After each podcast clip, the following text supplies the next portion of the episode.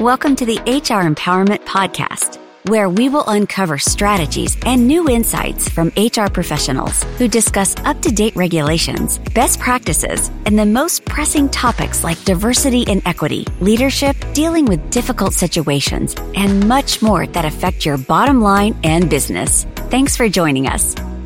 Hey everybody, Wendy Sellers here, the HR lady. Welcome back to episode three of five in the series of inclusive leadership and that it starts with you. We are going to discuss coaching, coaching to success, including why people fail at coaching. So Dr. Steve Yacovelli of Top Dog Learning is going to fill us in. Why do people fail when they're being coached? You know, it, it's funny, Wendy. I was talking with somebody, uh, actually one of my coaches, ironically enough, the other day, and we were having that conversation about, you know, what does a coaching attitude entail? And and I approach it, it's both sides. I think the person being coached, or we'll just call them the coachee, has to be open to the feedback. And I think feedback is the key to successful coaching. It's it's not only being open to the feedback that your coach shares uh, and, and asks, but the coach needs to be open and honest. And and so we get back to the whole concept of trust. And I think when I, as that person who's who's in a coaching relationship, because I want to get better, if I approach it from that attitude, then you'll succeed. But if I'm there, it's like because it's a tick box or it looks good on my performance review each year, or I got it free, you know, with purchase from some program I went to, then you might not have the, the best success when it comes to coaching.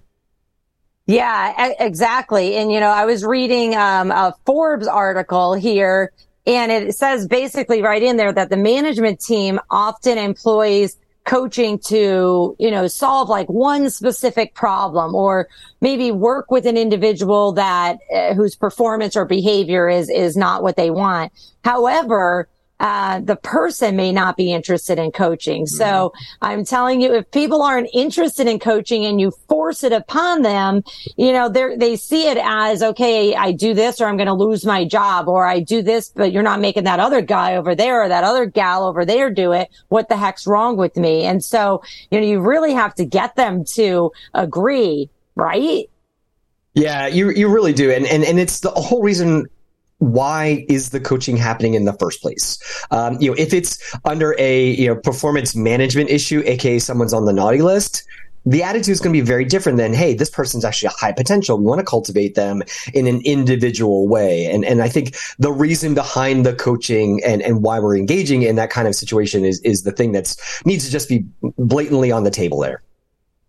90% of those who sponsor coaching for their employees have either received coach training or have had a coach at some point in their careers. Where only one sponsor in 2019 had never coached or been coached, that person decided to try coaching with their team for 18 months. And they now have their own coach. Coaching leads to coaching yeah. with an addiction for coaching. Back to you. Yeah, I think it has to be the the environment, the culture, right? Of like, hey, coaching isn't just for the problem children. Coaching is really here to help. Um, you know, I do coaching occasionally with my clients as well. It's not a huge part of my practice. It's usually when I do coaching, it usually is because there is a problem, and so they're going to agree to it. But I do. I even sit down with the coachee and I make sure I say, like, here, I want you to actually sign this agreement. You working with me is not going to solve your problems. This is on you, but I'm here to help as a, you know, an outsider and you could tell me anything, but this is still on you. Yeah. I find that they appreciate that. Like, okay, I know I'm in trouble. I need did something wrong. I also remind them I'm not free. Your company's paying me. Right, yeah. And so I assure you they care about you if they're paying me. Otherwise they'd be paying a lawyer to protect them for when they fire yeah. you. So 100%. Yeah. We actually um, embed that in all of our um, off the shelf leadership programming that we do because of the, that exact reason. And some clients are like, absolutely, we want to invest further in these folks. Some are just like, nah, we're good. I'm like, okay, that's how much you, in, you know, invest in your folks. And that's their prerogative. It might be a budgetary reason, but the, the, the folks who do invest in that part of the solution definitely yield the rewards for their people. Yeah, for sure. Uh, JC actually shared with me some information from the Stratford group on coaching.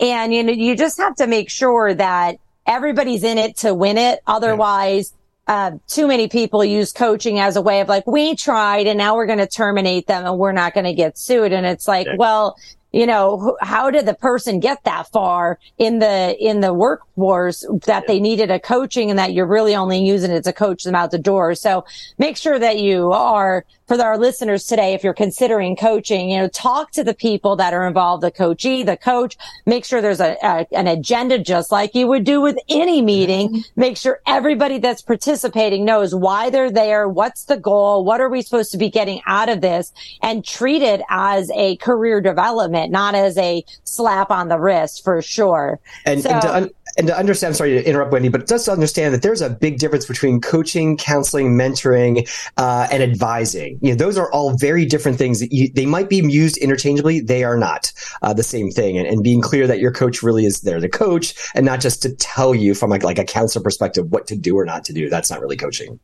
Yeah, exactly. That's just, that's a performance improvement plan or mm-hmm. behavior improvement plan, which uh, let's chat about that real quick too. Cause, uh, you know, we're, we're kind of in the same space here. Yeah. I, I, it drives me crazy that, um, some companies, and they're usually not the ones that you and I are working with, or they're hiring us because they want to not be that company anymore, is they only put people on a PIP performance mm-hmm. improvement plan really to get them out the door. And I'm like, well, we should probably putting all your managers and HR on that PIP too. because if you're thinking so by writing something down and, and forcing somebody to sign something, they're magically going to come back the next day and change. No, that's, that's, that's on you management team. So, you know, what are your thoughts on that? On just on, you know, improvement plans, um, without coaching? Well, I, I, I think yeah, having been fired in the past, to be completely transparent, it, the the issue was actually the leader. In fact, there were three of us who were fired throughout the the years of this person's tenure as the quote unquote leader.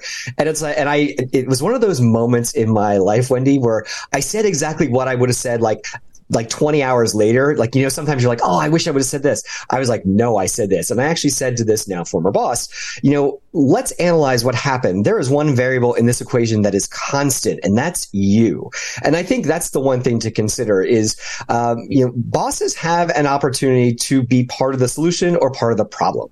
And, and if you're just throwing someone on a pip uh, or whatever is the term in your particular workplace, you know, do some introspective things first. Is it you? Is it maybe even your boss? Is there some other context as to the reason why the person isn't performing the way we'd like them to before you throw them on a plan in order to walk them out the door? Exactly, exactly. I see uh, a JC just shared a, a, a, quote with me here, which I'm just going to take your glory and your thunder and say it for the purpose of the time. A man who wants to lead the orchestra must turn his back on the crowd. So, so important. All right, everybody. Thanks for listening to episode three of our five part series on inclusive leadership. Next up, we're going to be covering pride leadership, developing uh, LGBTQ plus leaders. Uh, on a side note here, if you are looking for an amazing MC who is not only 100% organized, prepped and ready, but is also very, very, very knowledgeable in the HR and leadership space due to years of being an MC on his own and a co-host of multiple podcasts, contact JC by visiting jimconnors.net. Thanks for joining us. Thank you for joining the HR Empowerment Podcast, brought to you by Aurora Training Advantage. We hope you've gained new insight and strategies to navigate the HR profession. We look forward to you joining us again on the HR Empowerment Podcast.